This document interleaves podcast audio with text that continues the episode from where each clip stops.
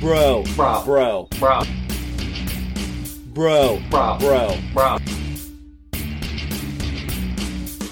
Bryan is the 9/11 of WrestleMania 13. It's a joke, right? But out of context, that shit sounds terrible. Heel Nakamura is best for business. The Nutcracker Prince, or whatever you want to call him. I'm all about it. That's a t-shirt. Well, he was right about this. Well, of course he was, man. He also predicted three other things to happen with that same prediction. Like, Bro. Say hello to the bald guy. And bow down to your king. This is Drive-By.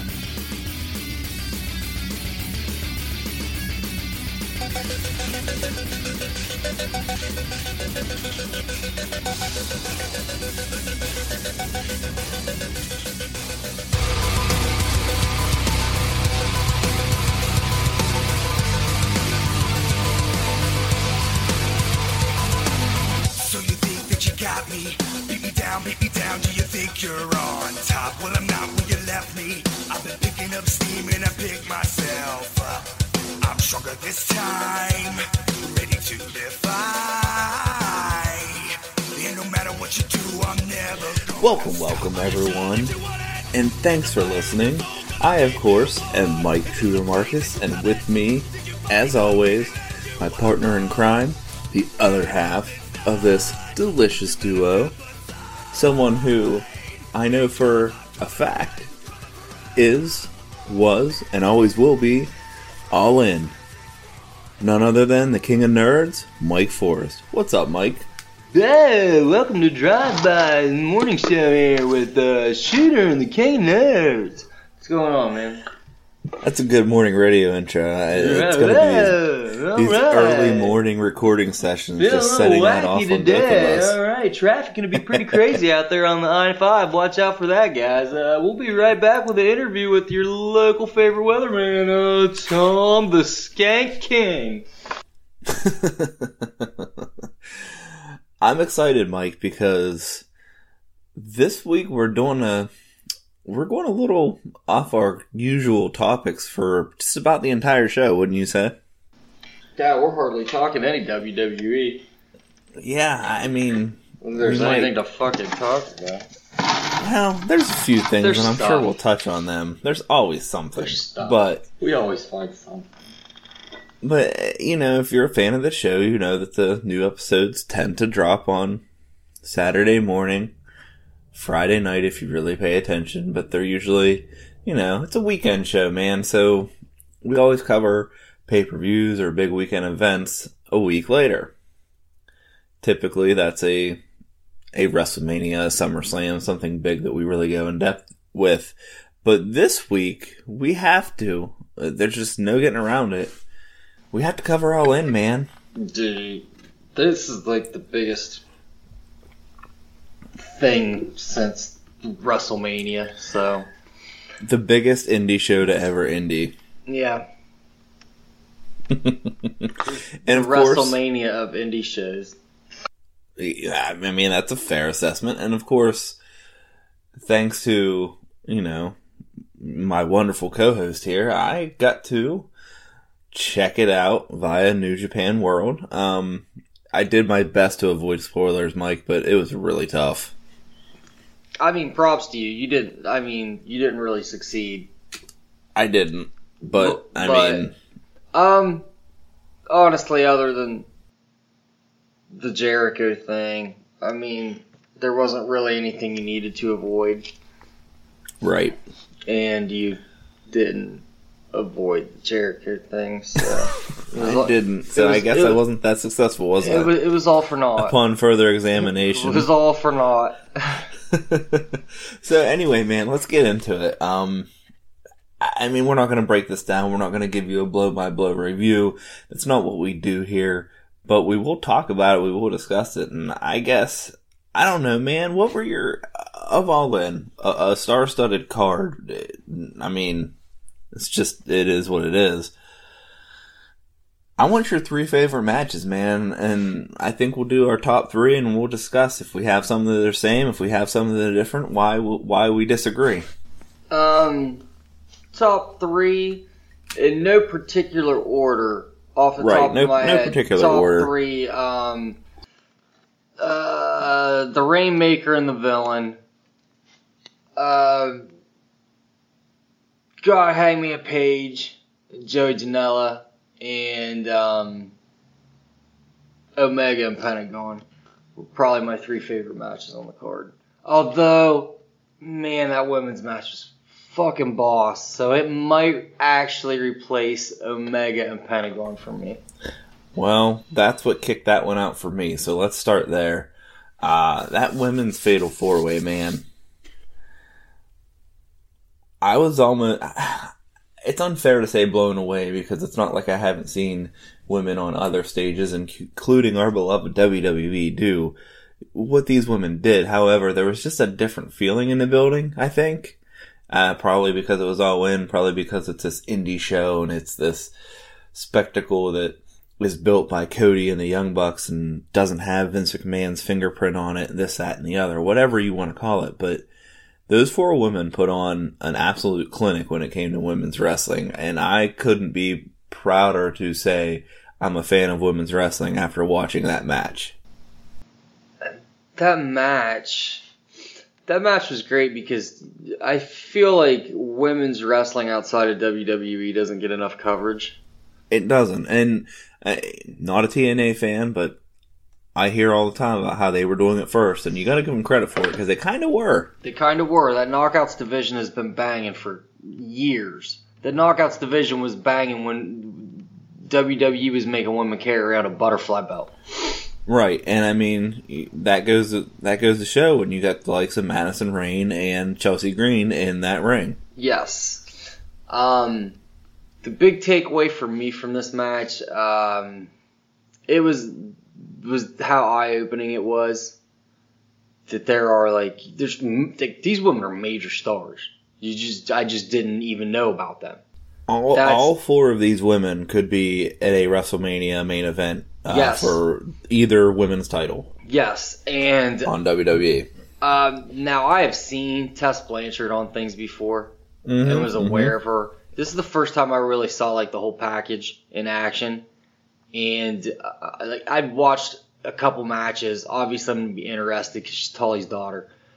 Right. But I'd never really seen the entrance and all of it together. And when you collect the whole package, dude, this chick's on another level. And she's a star today. She's a star. She's a star right now. Her entrance, she carries herself with this same aura that Charlotte does. Mm-hmm. Where she seems just you can tell she's a big deal from the way she carries herself, presents herself. She feels better than everyone else, if that makes sense. She feels like she's on another level than every woman she steps foot. Every woman, and all I could picture was her and Charlotte, the type of battle they would have, both bringing this I'm better than you aura. Man, it would be amazing. So that was the two big takeaways for me from this match was just how good and healthy indie women's wrestling is, and the fact that Tess Blanchard is a freaking star right now today. Yep, and the big thing that I took away from it, I've been a fan of Tessa for a while. Obviously seen her a few times here and there in NXT. I believe she was in the Mae Classic, and she also did a few last year, and also did a few spots in NXT here and there. Never signed a contract and I've heard conflicting things that I've just recently for the first time when talking about this match with people heard that she turned it down, and I heard one was never offered to her. I heard that she was hard to work with in the back, which is very unfortunate. I don't know if that's true. I also heard there was some stuff going on with her and Ricochet, which caused her to not sign with WWE, which makes a little bit more sense. That being said, I've seen her time and time again on different stages. Most the thing I saw her non-WWE most recently was a match with her and Britt Baker at Remix Pro Wrestling, an independent wrestling organization in the mid-Ohio region, I guess you would say, right, Mike? Yeah. And I just have to be honest with you, man. The amount of improvement that both, I have to give to Britt Baker, too. Britt Baker and Tessa Blanchard made, and I think that match was in May of 2000. This past May, I believe. No. Man, it was a year ago. The amount of... May 2017, the amount of improvement that these two women have made. And I might have those dates screwed up, but I watched our one-on-one match, and it does not even compare to what we saw at that All In show. And it's just good to see, you know... I guess what I'm trying to say is, especially when it comes to Tessa, she's been good for a while, but she's now become to that next level where she's ready, man. She's ready to, you know, to steal a phrase from Edge and Christian, rocket strapper, put her up there and shoot her to the moon, man, because she's ready to go. Yes, she is. Okay, another match that you had in there that I also had in my top three was... I called it Hangman Showcase, but I've never seen Joey Janela. I mean, I've seen clips. I've never actually watched a match of his because, quite frankly, his style is not my thing anymore. The hardcore, like the jumping off of gigantic structures just to look cool. I'm the same. Like, but we all know how I feel about it. Right. But... man, that's not what this was. This was a good old-fashioned ECW-esque hardcore for a reason hardcore match, and it was a blast to watch, man. When you can work a gimmick match and when you can work a gimmick into a match organically, that's the best way to work a gimmick match. And man, this match, I'm not a fan of hardcore matches, but this kind of delivered. It was just so much fun, and what I took away from this match, and you can agree, disagree, what I took away from this match is Hangman Page is one of those guys who, again, and it's hard, I know I'm going to keep going back to this, man, but we're mostly a WWE product here. It's hard to argue that. Hangman Page is one of those guys that I can see on that stage. He's got the look. His gimmick would have to be tweaked, but would work there. And he's really, really good in that ring, man. Really good. Yeah, he definitely, to me, there's two guys I really see whose gimmicks right now, indie guys, not even just gimmicks, their overall total package. Right. Just screams WWE, and that's Marty Scurll and Hangman. Their gimmicks, their overall presentation, everything screams WWE to me. So I definitely agree with what you're saying there. There's no two people in independent wrestling right now that probably scream WWE more than them. Yep, I would agree. So let's see. You had one that we had different. You had Pentagon and Omega, right? Yes. No, I took that out for the women's match. You took that out for the women's? Okay. Yeah. Well, let's just touch on that real quick. That was an amazing match, but I do have some. I do have some negatives to throw, some little bit of shade to throw at that match, and it's all in love and all in good fun, and we'll touch on that a little bit later. So. My third match was what I call the Get Your Shit In Brother main event match. Because, let's just say, every guy got their shit in. It was dive after leap after top rope after... It was a spectacle, and it was silly, and normally I wouldn't go for this, but to end the show with that, it just... And also, Rey Mysterio's Wolverine costume put it over for me, man. It was a really great way to just send the crowd and the fans home. if that makes sense at all. Yeah, 100%. It was the best way for a show of that kind. Like, you could never end a WWE show with a spot fest. No, but the biggest indie show to ever end, you certainly can. Yes, you kind of almost have to, don't you? I think so. It's almost like a written rule. This is a super good match. I think, first of all, we should state that just because these matches, like, no match, like, if we didn't pick a match for our top three, that doesn't mean the match was bad.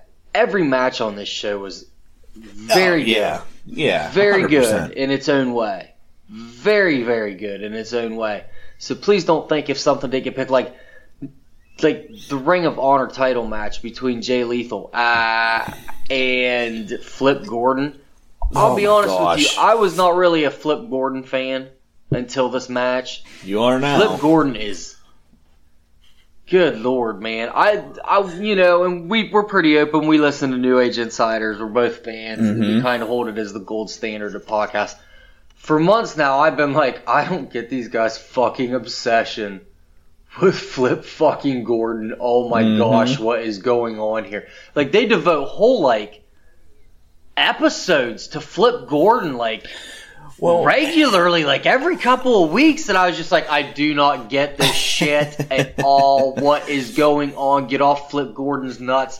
And I'm on Flip Gordon's nuts now, man. Well, and here's the thing, because I have in our run sheet, man, like, who shined the most for you, and... Oh, yeah, it would have been nice if you sent someone that run sheet. I did. It is totally in your email, in your message. Okay. I'm getting a run-in from my son right now. Oh, right on. Let him be on the show. What's up, buddy? I want to see you. You want to see me? Yeah. Did you like watching Goldberg with Daddy on a computer? I want to see you. I want to see Daddy. Go with Bubby Bud. Daddy. I'll see you in a little bit. Daddy. Daddy. Sorry, buddy. Breaking the fourth wall. And that is what it's like to record when you have a 3-year-old and twins, infants, in a house. Okay. Sorry about that, folks. Real life interrupting. Yeah, I totally sent it to you. It's totally in the group message with you, me, and AJ. All right, I probably missed it. It's fine. You don't really need it. Flip Gordon, man. I mean, Jay Lethal, I'm very familiar with him. He was amazing. Dude. But Flip Gordon, of all the people on this, Flip is another one, like you said. Didn't really know much about him. I've heard the praise. I've never actually sat down and watched an entire Flip Gordon match. And he's another one, man. He's not been in pro wrestling for that long. He's always been, to me, isn't that guy that used to be in the Army? Yes. That's who he is to me. Yes. Yes. Who he was. But the amazing thing is, he hasn't been in wrestling that long, or at least on a major stage in pro wrestling that long. And again, I'm not saying he could main event WrestleMania today, but that dude could definitely be a co-main event in a takeover right now. That dude could definitely co-main event a takeover right now, 100%. Could you imagine? Right now, could you imagine Flip Gordon versus Ricochet for the North American title? That'd be brilliant. Oh my god. So I mean, Flip Gordon versus anyone. Flip Gordon versus anyone on that. Could you imagine Flip Gordon versus Johnny Wrestling? Flip Gordon versus Tommaso Ciampa. Flip Gordon, Adam Cole. Flip Gordon, Kyle O'Reilly. Flip Gordon. Yeah. By the way, guys, I saw some rumored WWE 2K19 character roster. They've released a lot of the roster, but I saw some rumored ratings. Ruby Riott is rated higher than at least two members of the Undisputed Era. That's just ridiculous. And she's only 1 point below another member. That I can't. Ruby Riott's an 80. Do that. An 80. Kyle O'Reilly and Bobby Fish are 79s. Adam Cole's an 81. I can't do that. That just makes it sound like I'm not getting that game. Nah, man. All you got to do is pay the $3 for the extra thing. that allows you to, I always buy this for every WWE game, it's an option. You can do it after you complete so many things, but I always just buy it right away because it's like $3. And it allows you to adjust the overall ratings of everyone. Yeah, well, that's what they're doing then. It's the first thing I do. Anyway, let's get back to get that money. Flip Gordon, freaking Flip star. Freaking star. Now I'm going to go back and listen to all these NAI episodes that I skipped because I was like, fucking Flip Gordon again. Ugh. Yeah, this guy. He's great. By the way, how about did... Now, I listened to the NAI after show, and they seemed pretty surprised that Flip Gordon was in this match. But were they in on the work? Did they work us? I think so. They had to have worked us, right? We got worked by the insiders. Like, props to you guys. I think so. Like, you don't listen to this show. But, like... they follow us on Twitter, though. Yeah, there you go. But, like, props to you guys. Like, that was... Man, you guys are really in it. So, let me ask you this. For you, the pros, the things that you liked that stood out at All In. I mean, for me, obviously, I already said it at the top of this... topic, star-studded lineup. You couldn't really have a bad match when you have the caliber of athletes they had. Like, see, this is something people will sit here and say, well, that blew a WWE show out of the water. Well, WWE has a roster that is set, and they have certain guys that they want to, and girls they want to get on TV, they want to get time to. You know, pay-per-views tend to be a little better because you have your top stars.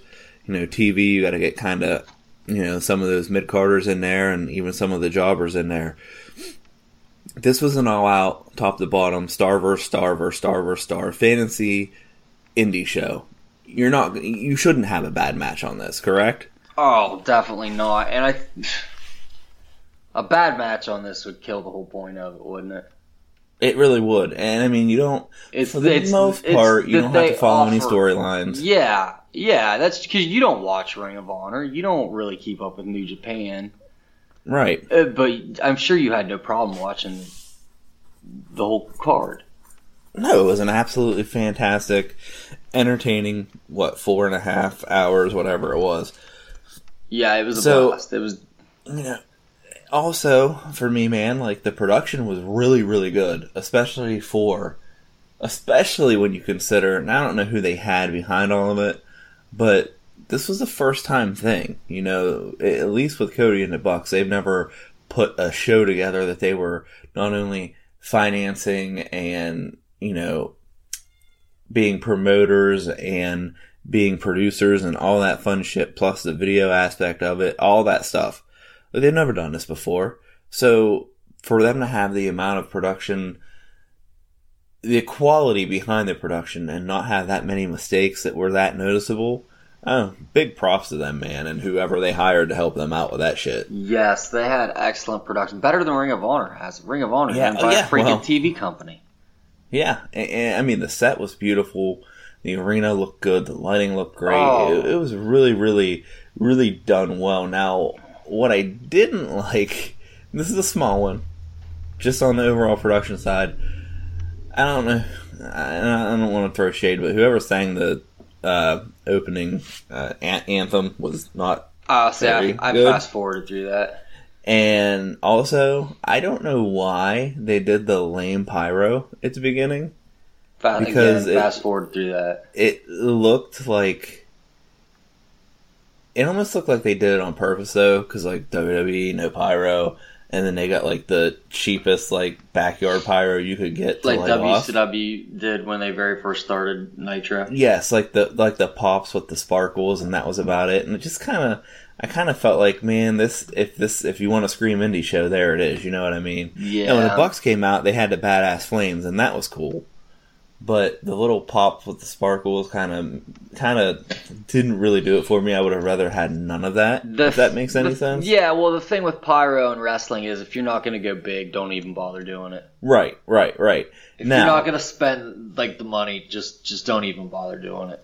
I also was not huge on the announcing. It wasn't bad. It was a little inconsistent. I didn't necessarily like switching Don Callis out, bringing him back, doing all that kind of I would prefer bullshit, Don Callis stay the whole time.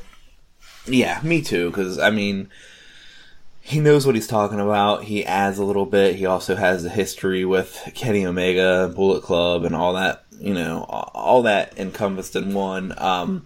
The main guy, and I cannot remember his name, he did pretty good. Callis was good. Did not care for Excalibur or whatever the masked dude's name was. Yeah, I thought Excalibur kind of was weak. Well, and especially for him, he was the color guy. Yeah, and it just I'm picky. He didn't interject what he needed to. I'm picky about my color guys. Like yes, and he just wasn't solid for me. No, I would agree with that. Now, of course, it's hard for guys like us. You know, we're disciples of Bobby Heenan and Jerry Lawler, right? Who are probably the two greatest color guys of all time. Yep. So that's really kind of tricky for us. And say what you want about WWE, but I think we can all agree that Corey Graves is really making a name for himself as one of the all-time great color guys. That's a lot to compete with right now. He is my favorite announcer by far right now in the entire world of professional wrestling. He's a hard bar to measure against. Now, Mike, here's the only issue I have, and this comes up mostly with the Omega Pentagon match, and this is not this. I want to put this out there first. This is not a knock against that match. I thoroughly enjoyed the match. I thought it was great. It's a hypocritical thing, and I'm going to present this to you. And you're a disciple of New Japan, so maybe it's not like this in New Japan as much. You can point it out. But notoriously, hardcore New Japan marks, hardcore Ring of Honor marks, will shit all over WWE product.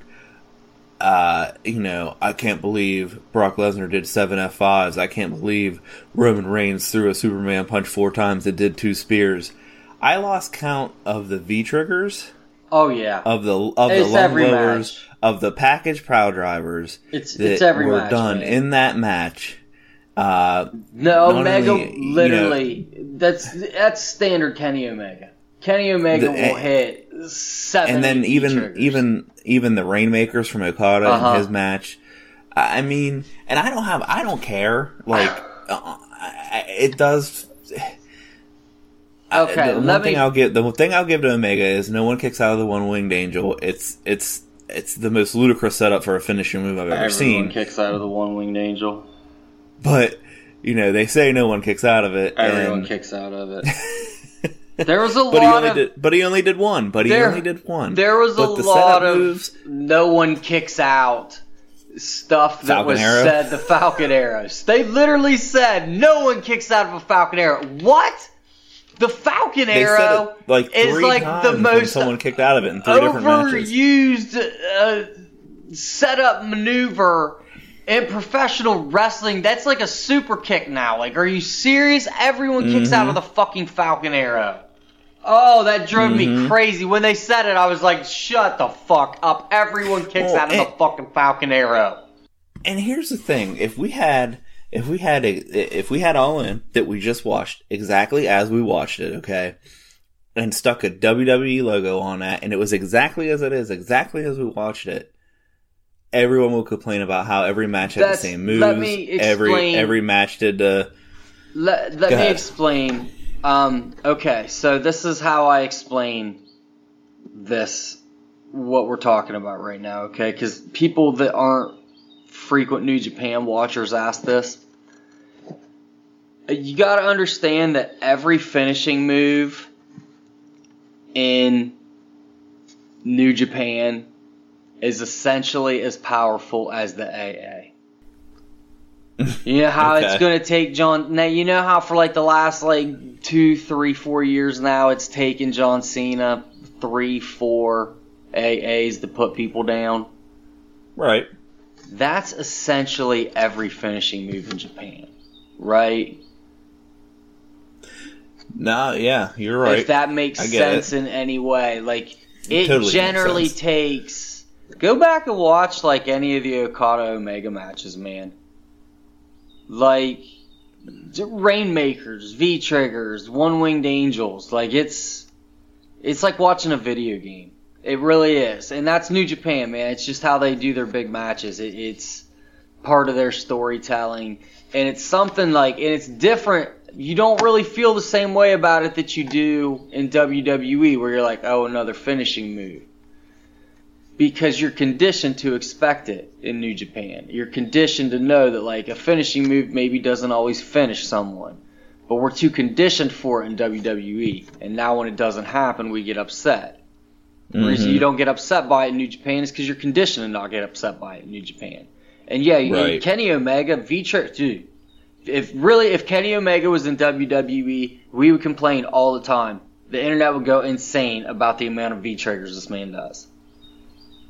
Right. But we don't care because it's New Japan and you're conditioned to expect things like this. It's just how it is. And like I said, it's definitely something that stuck out for me. And like I said, not in a negative way, just the fact that, as I said, if this was a WWE branded show exactly as it was, that would be the IWC's big cry and complaint that every match had a million dives, every match had a million finishing moves, nothing means anything, blah, blah, blah. But because it was not WWE and it was based around the Bullet Club, you're not going to hear any of that. You want to know something funny I saw the other day? Because I totally agree with that. I follow various New Japan outlets on Facebook. Mm-hmm. And one of them posted the other day, and said it was a picture of Jericho, and it said, how do you feel about Chris Jericho's run as IC champion? And the very first comment I read, maybe not the very first, but I took a screen capture of it. I meant to send it to you.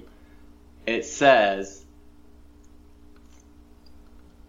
I like Jericho, but I personally feel like the belt should be on someone who's going to be here full time and will regularly defend it. And I was like, welcome to the fucking club, IWC. And I was like, see, even though, like, it's happening over there now. Like, so everybody complains about everything. Well, we'll see. We'll see. I guess let's just wrap this up, Mike, so we can move on to a little more all-in talk, maybe about Chris Jericho, but without any more foreshadowing than that. Overall grade, man, A to F scale. You can throw plus and minuses in there. What do you give All In, man? I'm going to give it an A, somewhere between an A and an A+. It was the second best wrestling show of the year that I've watched behind Dominion. So, I'll give it that. Well, I don't know. Maybe I'll surprise some of you out here as a mostly WWE guy. I won't give it a plus, man, but it was an A all the way. I enjoyed every single match, every single moment. Were there things that I would have changed? Sure. I think any show, there's things that you would do differently if you could book it in your own mind. I was disappointed that the firing squad didn't show up. That would have put it over the edge. That would have I would have been A+. Firing squad would have showed up A+. That's like, again, kind of like you said. That's like complaining that your chocolate touched your peanut butter. You know what, man? Eat it all. Take it in. It's delicious. Where does it rank for you? Is it in your top 3 shows of the year? For the year? For the year, top 3 wrestling shows you've watched for the year? Well, considering I have not watched Dominion all the way through, just matches.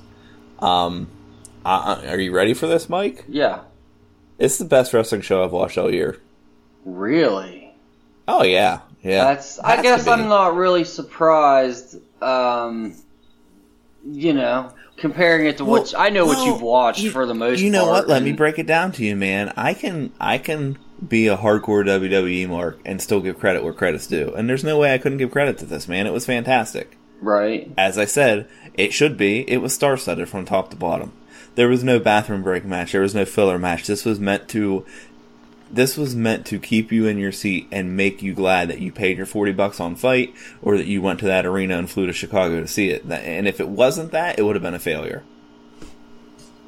Fair enough. So props to them. And you know, I already enjoyed all of these guys behind the booking of this, but they just showed me that there's a whole nother level to what they can do, and you know, I don't know if it's something we'll touch on later, but we'll kind of wrap it with this.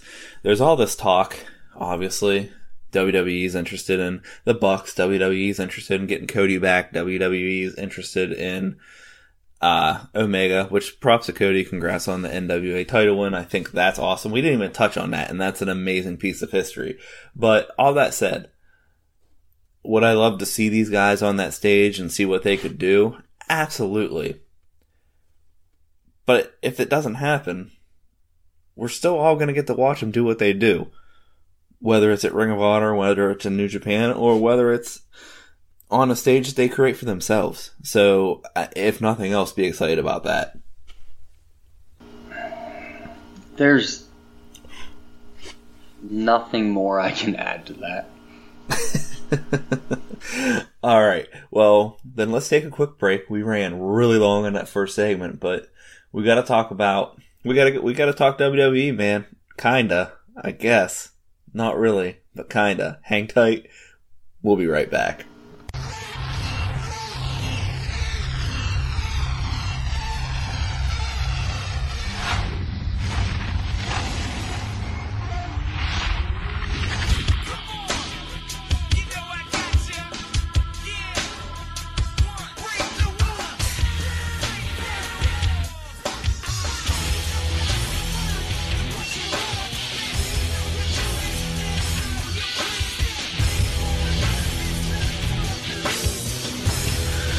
Welcome back, and let's just say break the walls down, Mike. Break the walls down. Okay. So, Chris Jericho does what Chris Jericho does best. Kayfabes everyone. Kayfabed everyone. Keeps a secret, and shows up at All In. Lights go out. If you didn't see it. Kenny Omega and Pentagon have an outstanding match. Omega wins. Pentagon's laying on the mat while Omega's celebrating. The lights go out for probably a good minute and a half, wouldn't you say? Yeah. The announcers are doing a fantastic job putting it over. Oh. Like, well, this is the first time doing this. These things happen. We apologize. They did a great job at it. I was okay, all right. Well, I really would have bought it had I not known what was happening. Well, and there was a quick blackout moment earlier in the night, I believe, and I don't know if that was a legit accident or if this is just a way to sell this more, which if it was, props to them, because that was great. Lights come back on. That's Dusty's son, man. They playing that. Pentagon, jumps up off the mat, the canvas, and attacks Kenny Omega, which you can clearly tell that it's Chris Jericho because of the tattoos. Also, Pentagon has tattoos on both arms. Jericho only one, so you could see something was off. I like the announcers didn't act retarded. No, they're like, oh, there's not right. Yeah, he's not doesn't have tattoos on his arm. Like, so, like, I like that they didn't play like retarded about what was happening. That sometimes irritates me a little bit. It takes me out of the moment when the announcers are just like the dumbest people in the room. Right. So, like that time Hulk Hogan saw the Ultimate Warrior in the mirror. So, jeez.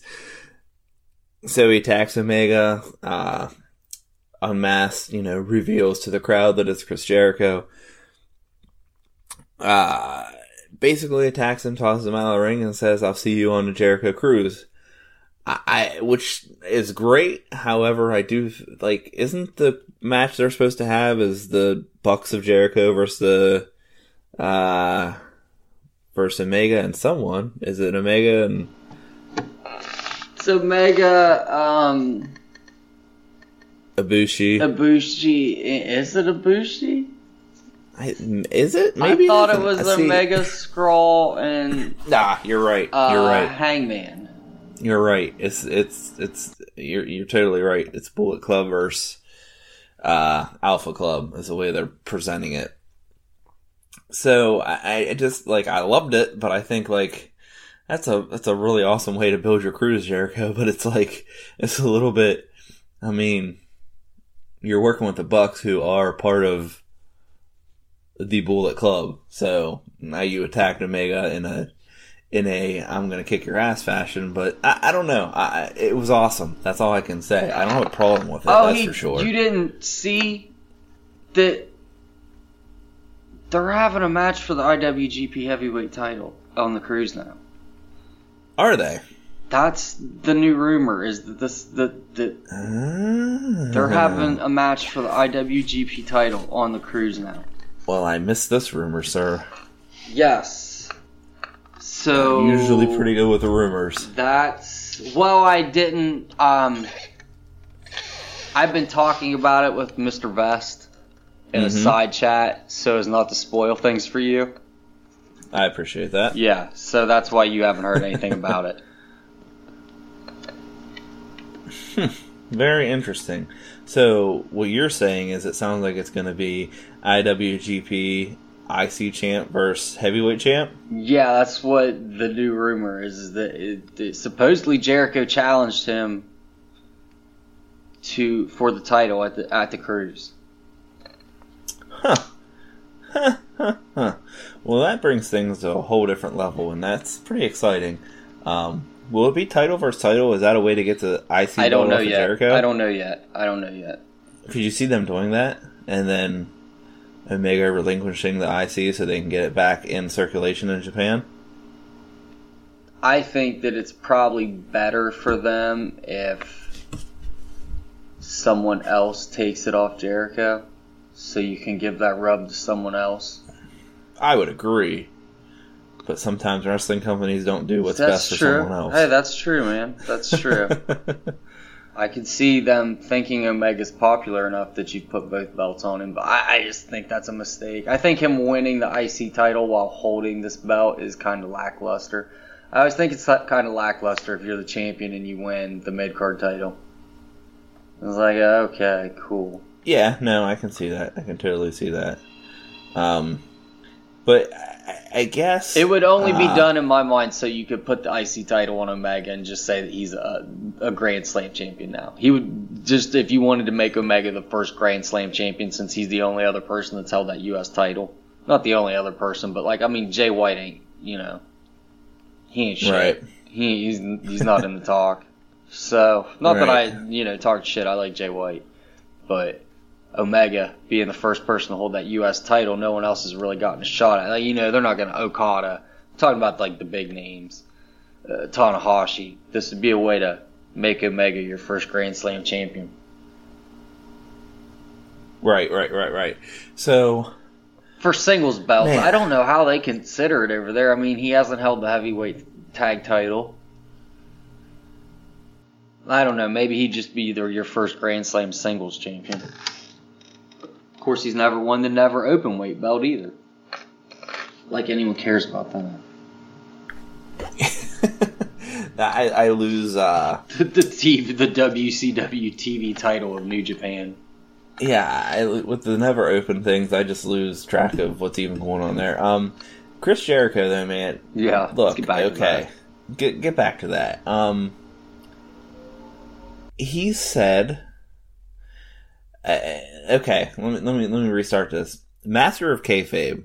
Can we believe anything that Chris Jericho says at this point? Apparently not. He said that he was not going to wrestle Kenny Omega, and he shows up in New Japan and has a match at Wrestle Kingdom.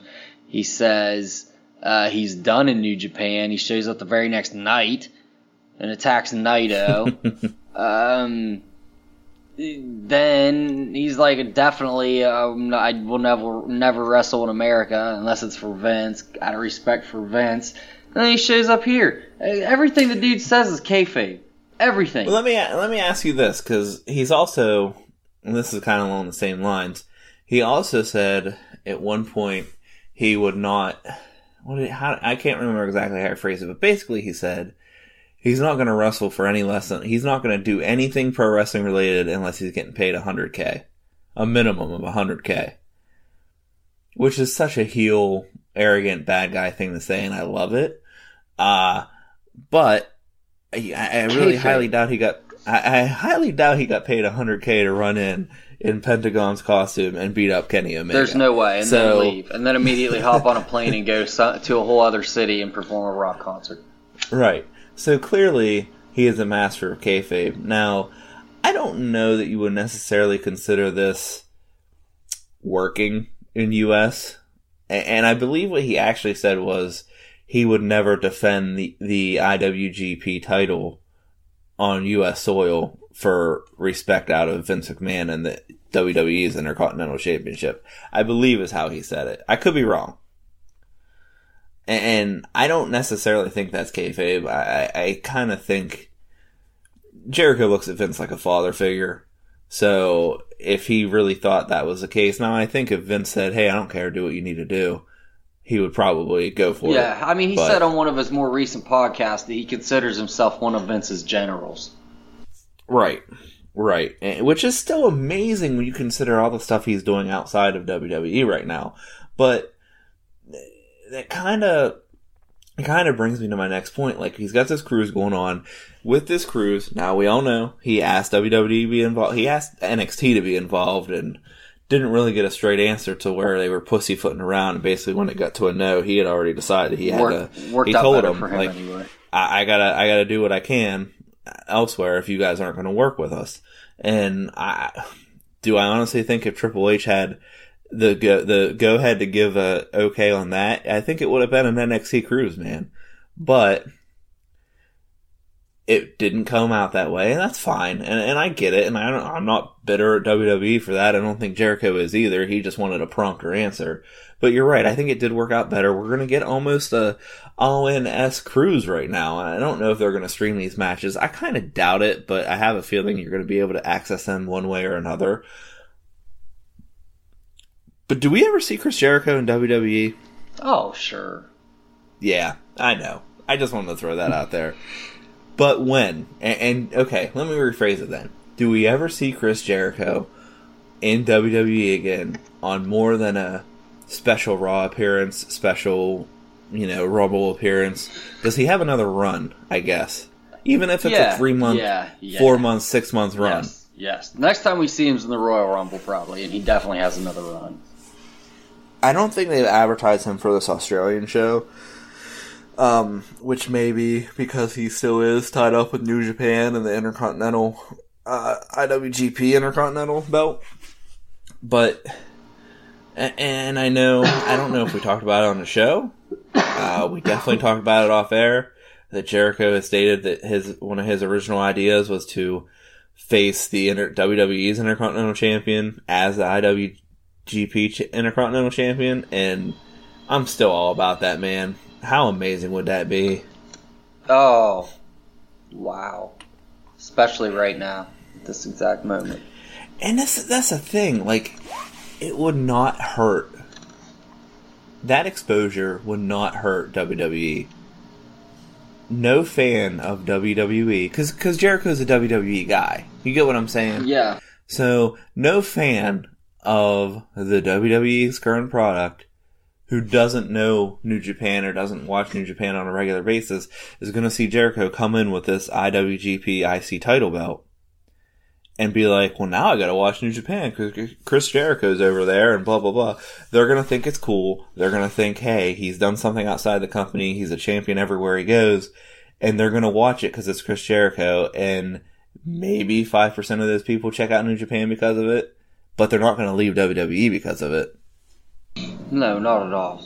Especially not if you do it on your own arena and your own programming. Right, and you can control it. And obviously, the WWE Intercontinental Champion is going to win, even if it's a DQ by Jericho, it's going to happen. So you're not hurting anything. I would love to see it. I know it probably will never happen, but I just have that little thing in the back of my mind, hoping that before he loses this title and it goes back to New Japan permanently, that we get this little dream thing that. Could you just, I just want you to imagine, like, Royal Rumble, Jericho walking down a ramp with that title belt around his waist against, let's say, a Seth Rollins, and it says under it, Chris Jericho, IWGP Intercontinental Champion. How amazing would that be? Oh, that'd be pretty outstanding. Well, I guess we spent a lot of time on Seth Rollins' nuts, and I just thought it was only fair to spend a little bit more time this week on Chris Jericho's nuts, because so they're swaying right now.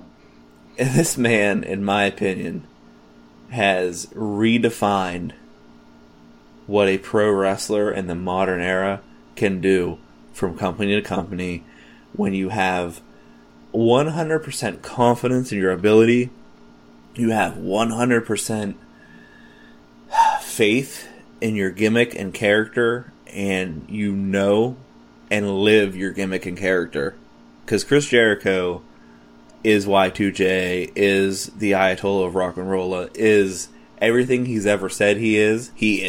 And he lives it 100%. I mean, I don't think he goes home and cuts promos on his wife and kids. But that being said, Chris Jericho is Chris Jericho is Chris Jericho. If this man retired today, what is his legacy in pro wrestling? He's easily one of the greatest of all time. And I think he's in that... He's a guy that should be in that Mount Rushmore discussion, but never is and never will be. And I don't know why. He just... Whenever you go Mount Rushmore, guys, he's just never on there. But, like, if you want to talk total package, Mount Rushmore guys... Well, you're talking him, Flair, Savage. Like, he's on that kind of, like, level. As, like, a total package guy that can go in the ring, give you everything you need out of the ring. Like, he's on that Flair, Savage level. Like, he's undeniably just one of the greatest of all time that's ever done this. To be, you know, and I heard someone say earlier this week, someone I was discussing this with, they called him, he's the top 20 guy. I'm sorry. And well, they said he was a top 20 guy. He's top 10 probably after this New Japan run. And I'm saying he's probably going to end up being top 5. Like, he's going to be in that talk. Like, he's there in that talk. Maybe more people don't feel that way. Maybe I'm the only person that feels that way. But this dude is like... He's... total package, top 3 to 5, all-time great. He's top 5 to 10.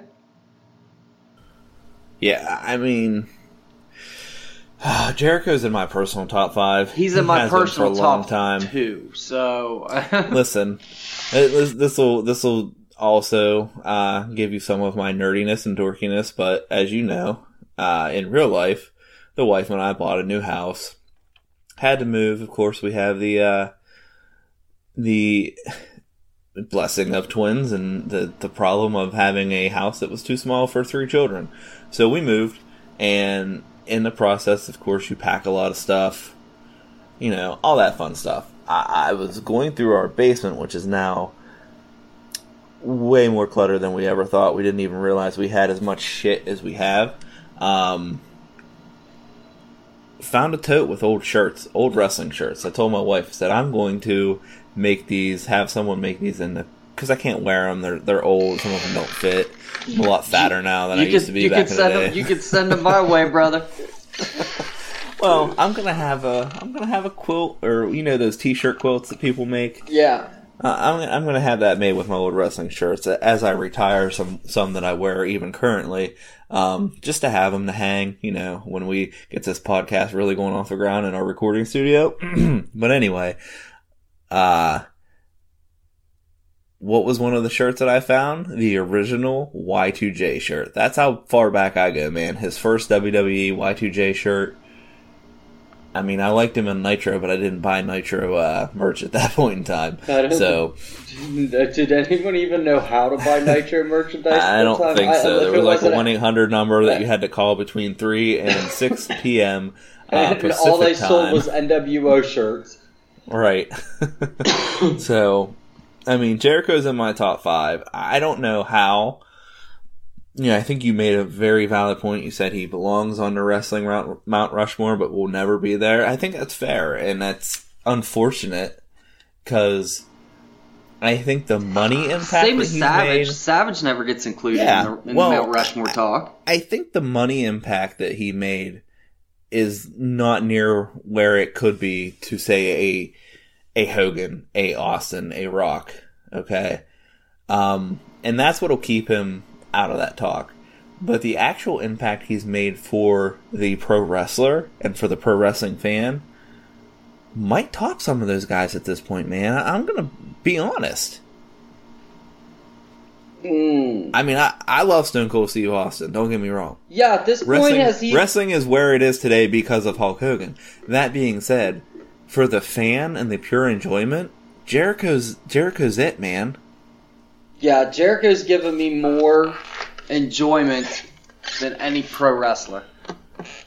Like, Shawn Michaels is my favorite pro wrestler, but Jericho's given me more enjoyment out of his career than Michaels did. Yep. It's pretty amazing. Chris Jericho. I can't wait to see what the future holds for this guy. It's really, really interesting. Mike, do you want to sweep up some dirt again? I always do. All right, guys, we're going to take a quick break. We're going to come back, and we're going to go around the horn and take on some of these headlines from some of these dirt sheets. Hang tight. We will be right back. And now, a reading of The Touch, the theme song to the 1986 animated film Transformers, the movie, by our very own Real One, a.k.a. Enzo Moore. So, you got the touch. You got the power. After all is said and done, never walked. You've never walked. You're a winner. You got the moves. You know the streets. Breaking the rules and taking the heat. You're nobody's fool. You're at your best when the going gets rough. Been put to the test, but it's never enough. How you doing? You got the touch. You got the power. When all hell's breaking loose, you'll be riding the eye of the storm. You got the heart. You got the motion. You know that when things get too tough, you got the touch. You never bend. You never break. You seem to know just what it takes. You're a fighter. It's in the blood. It's in the will. It's in the mighty hands of steel. How you doing? When you're standing your ground, and you never get hit when your back's to the wall, gotta fight to the end. You're taking it all. Consensually. You got the touch. You got the power. When all hell's breaking loose, you riding the eye of that storm. You got the heart. You got the motion. You know that when things get too tough, you got the touch.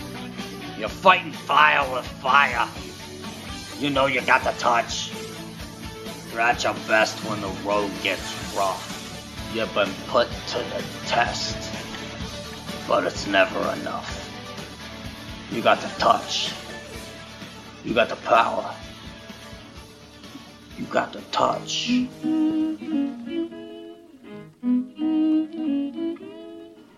got the power. How you doing? That song means a lot to me. It helped me get through a very stressful last year. Transformers forever. How you doing?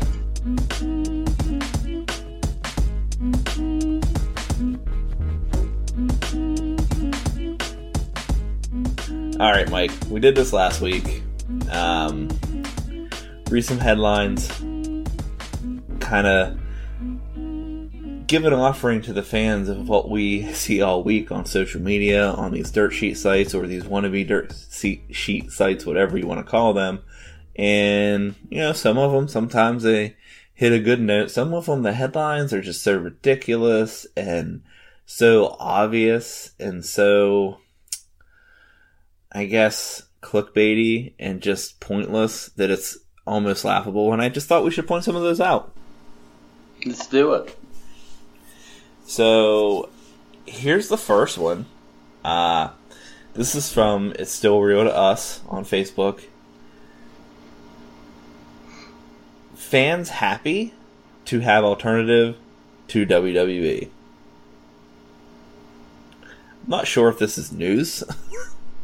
I mean, I'm always happy to have wrestling healthy, whether it's my home company of WWE or somewhere else. But apparently this is enough to write an article about Kenny Omega talking about the landscape of pro wrestling. But it's just the headline. Like, fans happy that there's an alternative. No shit. Duh. Wrestling fans happy there's more wrestling. Breaking news. Right. It just seems... I don't know. It seems silly. It seems just like a waste of a... It's not worth my time to click on an article like that, if that makes sense. Yeah. And you would think, when you're trying to get clicks, that you... And maybe that's why they worded it the way they worded it. But it just, to me, I don't know. It just seems really, really stupid. But in the next story, Mike, our boy H. Jenkins returns. Oh, I was going to ask you if H. Jenkins was making a... You follow him now, don't you? No, I don't, but he's one of the main writers, apparently, for Ringside News, so here we go. Here's the headline. What the WWE would do if they bought Ring of Honor. Okay, here we go. Well, they would have an awesome video library, and... a lot more stars to pick and choose from, but I'll read this one for you. Ring of Honor is growing to become even more of a hot commodity in the pro wrestling world. With the success of All In, which is largely backed by Ring of Honor interest, Cody Rhodes and the Young Bucks have helped bring a lot of eyes to Ring of Honor. Nothing like stating the obvious there.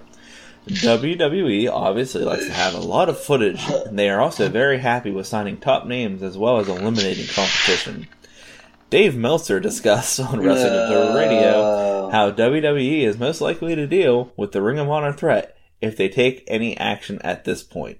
This is a quote from Dave Meltzer. Anything's possible. WWE never buys anything. I mean, for big money, they just never offer. That's just not... I'm reading this word for word, so if the English is bad, that's either because Meltzer can't speak or because H. Jenkins can't type. And I'm going to go with the latter if we've... know anything from H. Jenkins. They just never offer. That's just not their way of doing things. And I can't imagine that Ring of Honor wouldn't be sold for a cheap price. This English is horrendous. So you can't say never, and there was talk of it before, and of course, WWE will have so much money, but they just don't. They're not like UFC. Like, UFC just aggressively tries to buy other companies, and WWE doesn't do that. What is Meltzer talking about? WWE totally does that. Is he, like, spoken something? Well, I mean, they haven't done that in a long time. They may buy Progress or ICW if they want to take it over. But if they do, they'll probably close it down. So why would you buy Ring of Honor? I guess the tape library has value for sure.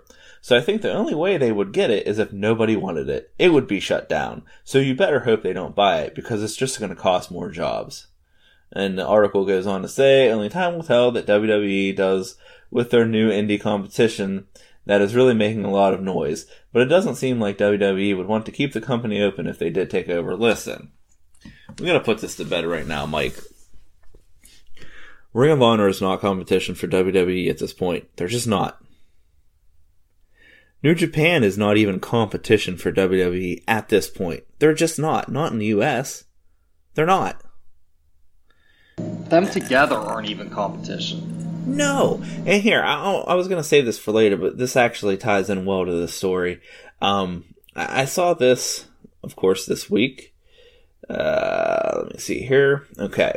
Brad Shepard, I can't think of who he writes for, and I just saved a tweet, so I can't give credit to citation of where he's from, but he is a wrestling quote-unquote journalist, I guess. Had tweeted out, All In 0 Hour averaged 196,000 viewers. That was the free Battle Royal and a couple pre-shows that started before All In, which, I mean, All In did great. It sold out. It did a big gate number. I think I just saw $500,000 at the gate or something like that. But it says it had a .08 rating in the 18 to 49 demo and finished 85th. So this is an event that was super hyped, and the pre-show finished 85th. As a point, this is also Brad Shepard, as a point of reference, the last episode of Impact Wrestling had 225,000 viewers. The last episode of Raw had 2,872,000 viewers. He's basically saying this is not competition. Even the All In, which was super indie,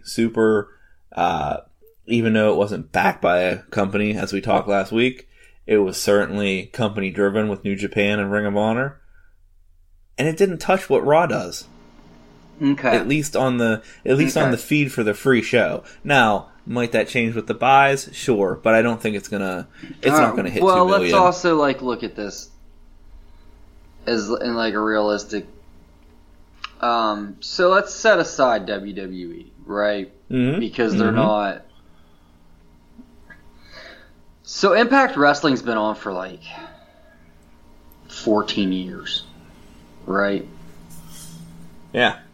And it's been on TV for 14 years. It's been in a pretty consistent time slot. You know, they've had some worries, but for the most part throughout its time, it's had consistent time slots on its various networks. And it's in prime time on a Thursday. We can't compare that to a one-time only event that happened on a Saturday at 5 in the afternoon. Those are incomparable things. Those are completely incomparable things right there. But hold on. Let me play devil's advocate here. And I just sat here for 45 minutes and praised All In from top to bottom. But let me play devil's advocate. If the combination of the All In Super Show, the Young Bucks, the Bullet Club, everyone that was involved in this, including Ring of Honor and New Japan, is so, as people want to say, look out, Vince McMahon, here comes your competition. They're going to kill you. That's literally what these hardcore fans say. They're going to kill WWE. If it was that big of a deal, then the once-in-a-lifetime show that was at least free, you would like to think that everybody that bought that show and paid the $40 to watch a show on the Fight app were watching the free one, right? Okay, so if it's once in a lifetime that big of a deal, you're having a battle royal that's going to tie in to this isn't a No Mercy pre-show here. This is a pre-show that ties into the biggest indie show to ever indie. Yeah, and it didn't touch. I'll be honest. It didn't touch what Impact does. So I guess I'm just saying, as big of a deal as this is, it's hard to argue with what Brad Shepard is saying. It didn't draw on free TV. Not that it didn't draw, but it didn't draw what Impact draws, and Impact gets shit on for its low ratings. I just don't think it's as big of a deal as everyone's making it. I don't think it's a big deal. It's just it's just funny when you see these people on the internet talk about how WWE is going to go down, and these other companies are going to put them out of business. It's not going to happen, people. Well, no, that's just ignorance to say. It's just not going to happen at this point in time. That is just not a narrative that we need, because it's not happening. Let's move on. Dumb to say. You just so dumb when you say it. Everyone seems to forget that they just signed two separate $1 billion deals. Dude, why do we have to keep reminding people of this, man? Because they're dumb and they want to paint the narrative the way they want to paint it. I feel like we're constantly in the comment sections of things, not even together, running into each other and shit. Mm-hmm. It's comment sections. What's up, man? Hey, I know you. They've got two separate $1 billion contracts coming in next year, right? Right? We're all aware of this. All right, let's move on. This is a simple one. I just think it's... I guess when you're trying to get clicks, get likes, get comments, get stories going, you have to literally just report on everything. And this isn't nearly as bad as, you know, what was last week, Kofi Kingston changing his hairstyle. But it borderlines. Here it is, our boy H. Jenkins again. This guy. WWE changing Christmas and New Year's plans for Raw and SmackDown Live. It's literally a story telling us how they're not going to do live shows and they're going to pre-tape them like they have done for the past how many years. Well, they didn't do it last year. They took 1 year off of it last year, got all kinds of flack for it, which I just think is hysterical. I felt bad for the wrestlers. I'm not going to lie. I didn't. You know who I felt bad for, Mike? I felt bad for the vending guy that had to be at that fucking arena for 8 to 10 hours. For everyone that had to work that day. Everyone. I mean, I feel terrible for everyone involved that had to fucking show up for their job that day. And I get it. I don't think anyone should have to work on a holiday like that, but nobody feels bad for the NFL players that do it. Nobody feels bad for the hockey players. Oh, I feel bad for all those people too. I feel terrible for everyone that has to work on a holiday like that, man. I guess do what I I'm watch the is, shit out of the basketball and football games that are on, though? Yeah. Yes. Did I watch that Raw? I sure fucking did.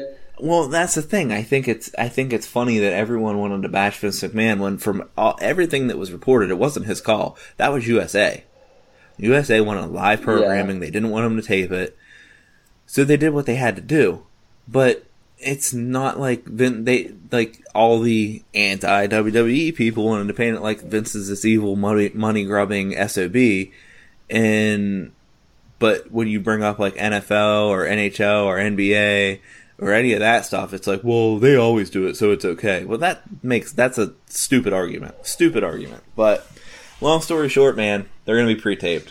Who cares? Yeah, right on. Okay, cool. Okay. But Here we go. You know it can't just be as simple as that with H. Jenkins. Here we go. Let's say I'm gonna pretend that H stands for handjob. His name's Handjob Jenkins. Well, you know what's even better about that? Good old handjob. Wait, I will send you a screenshot of what his avatar is. Sweet, Handjob Jenkins. He sounds like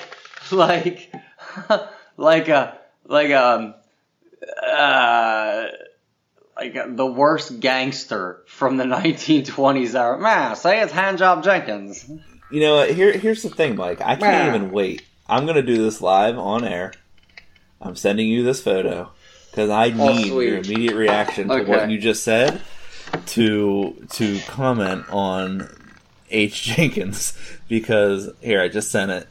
You should be getting it. I got it.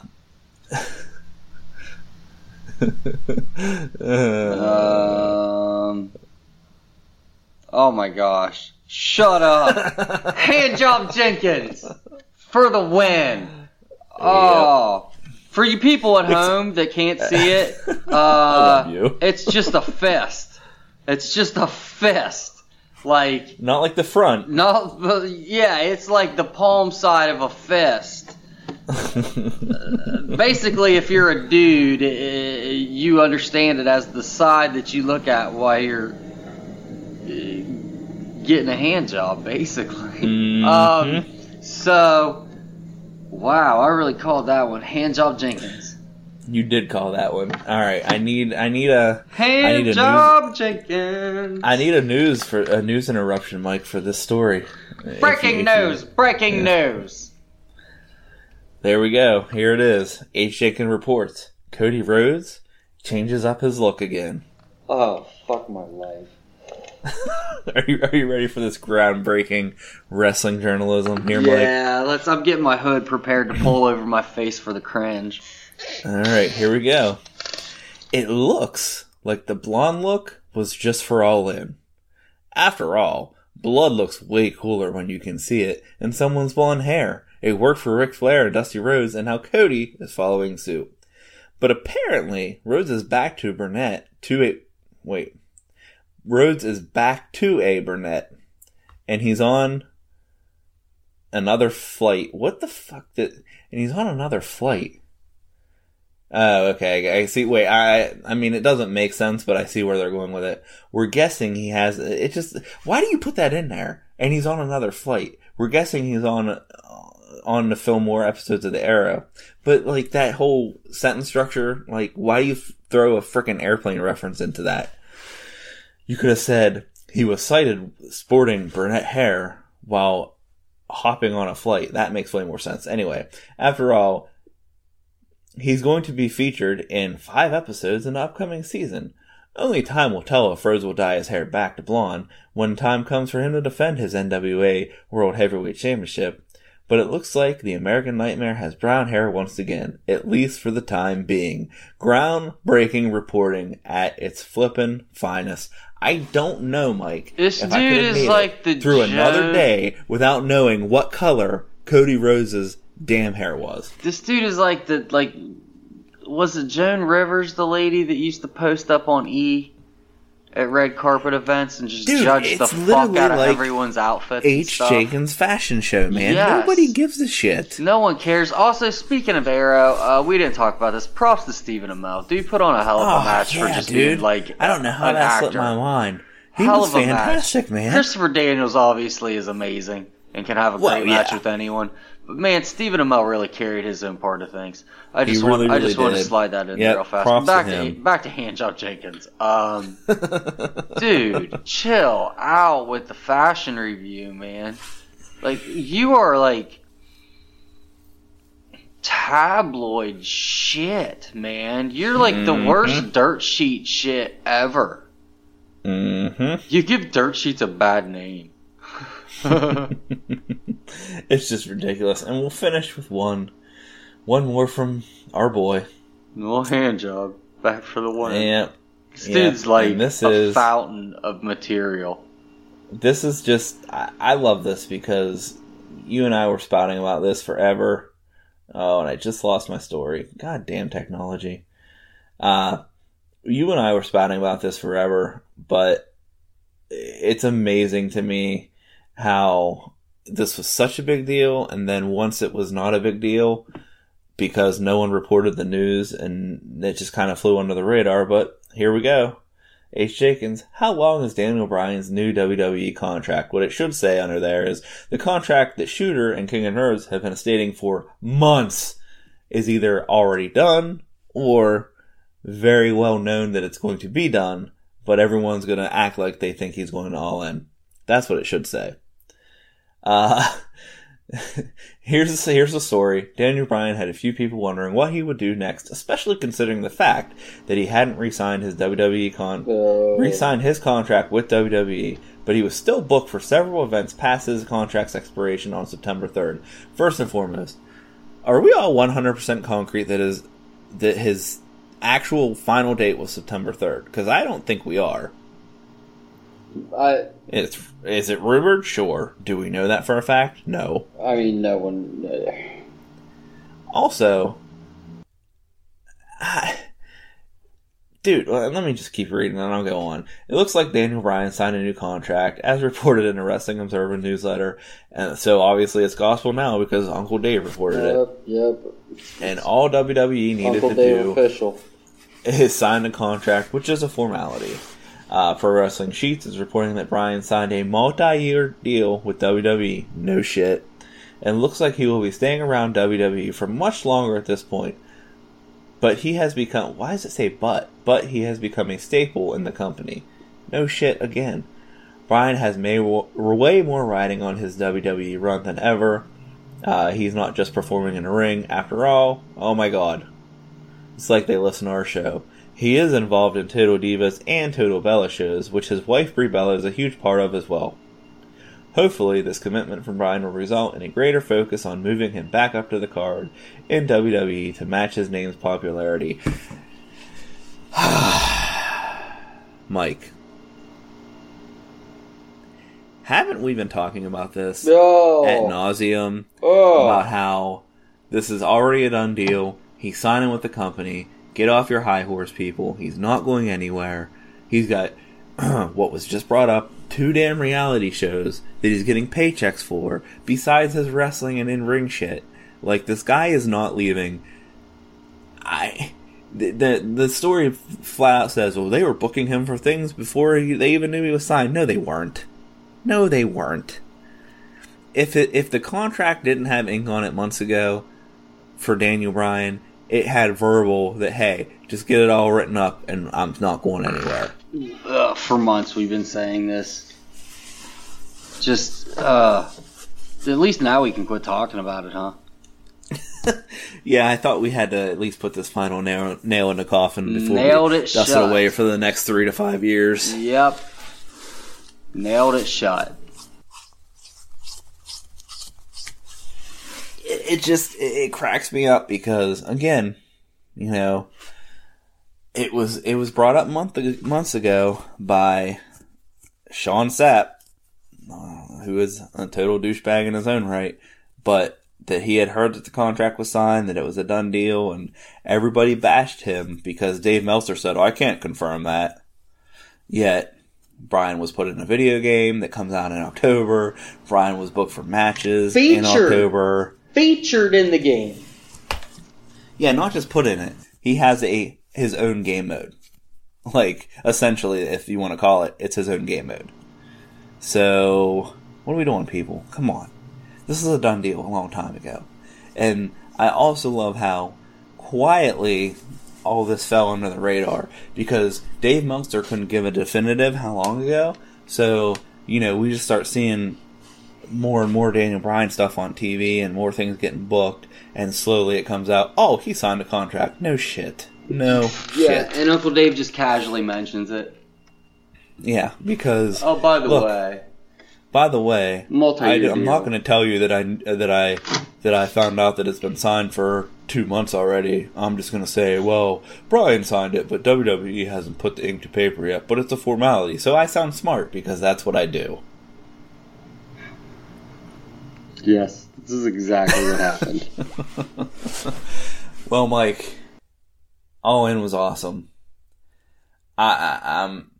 Look, I'll just wrap up the entire show because this was very all-in focused.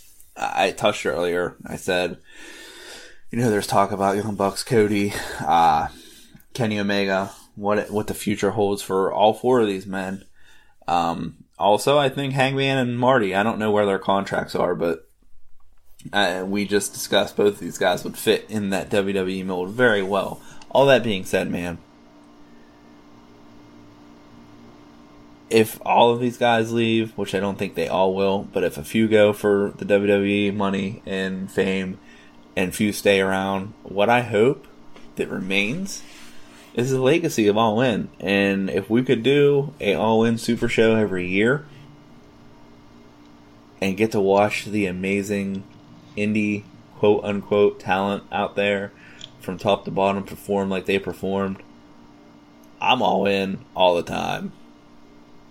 Oh, 100% all in every time. I'm so down for this once a year.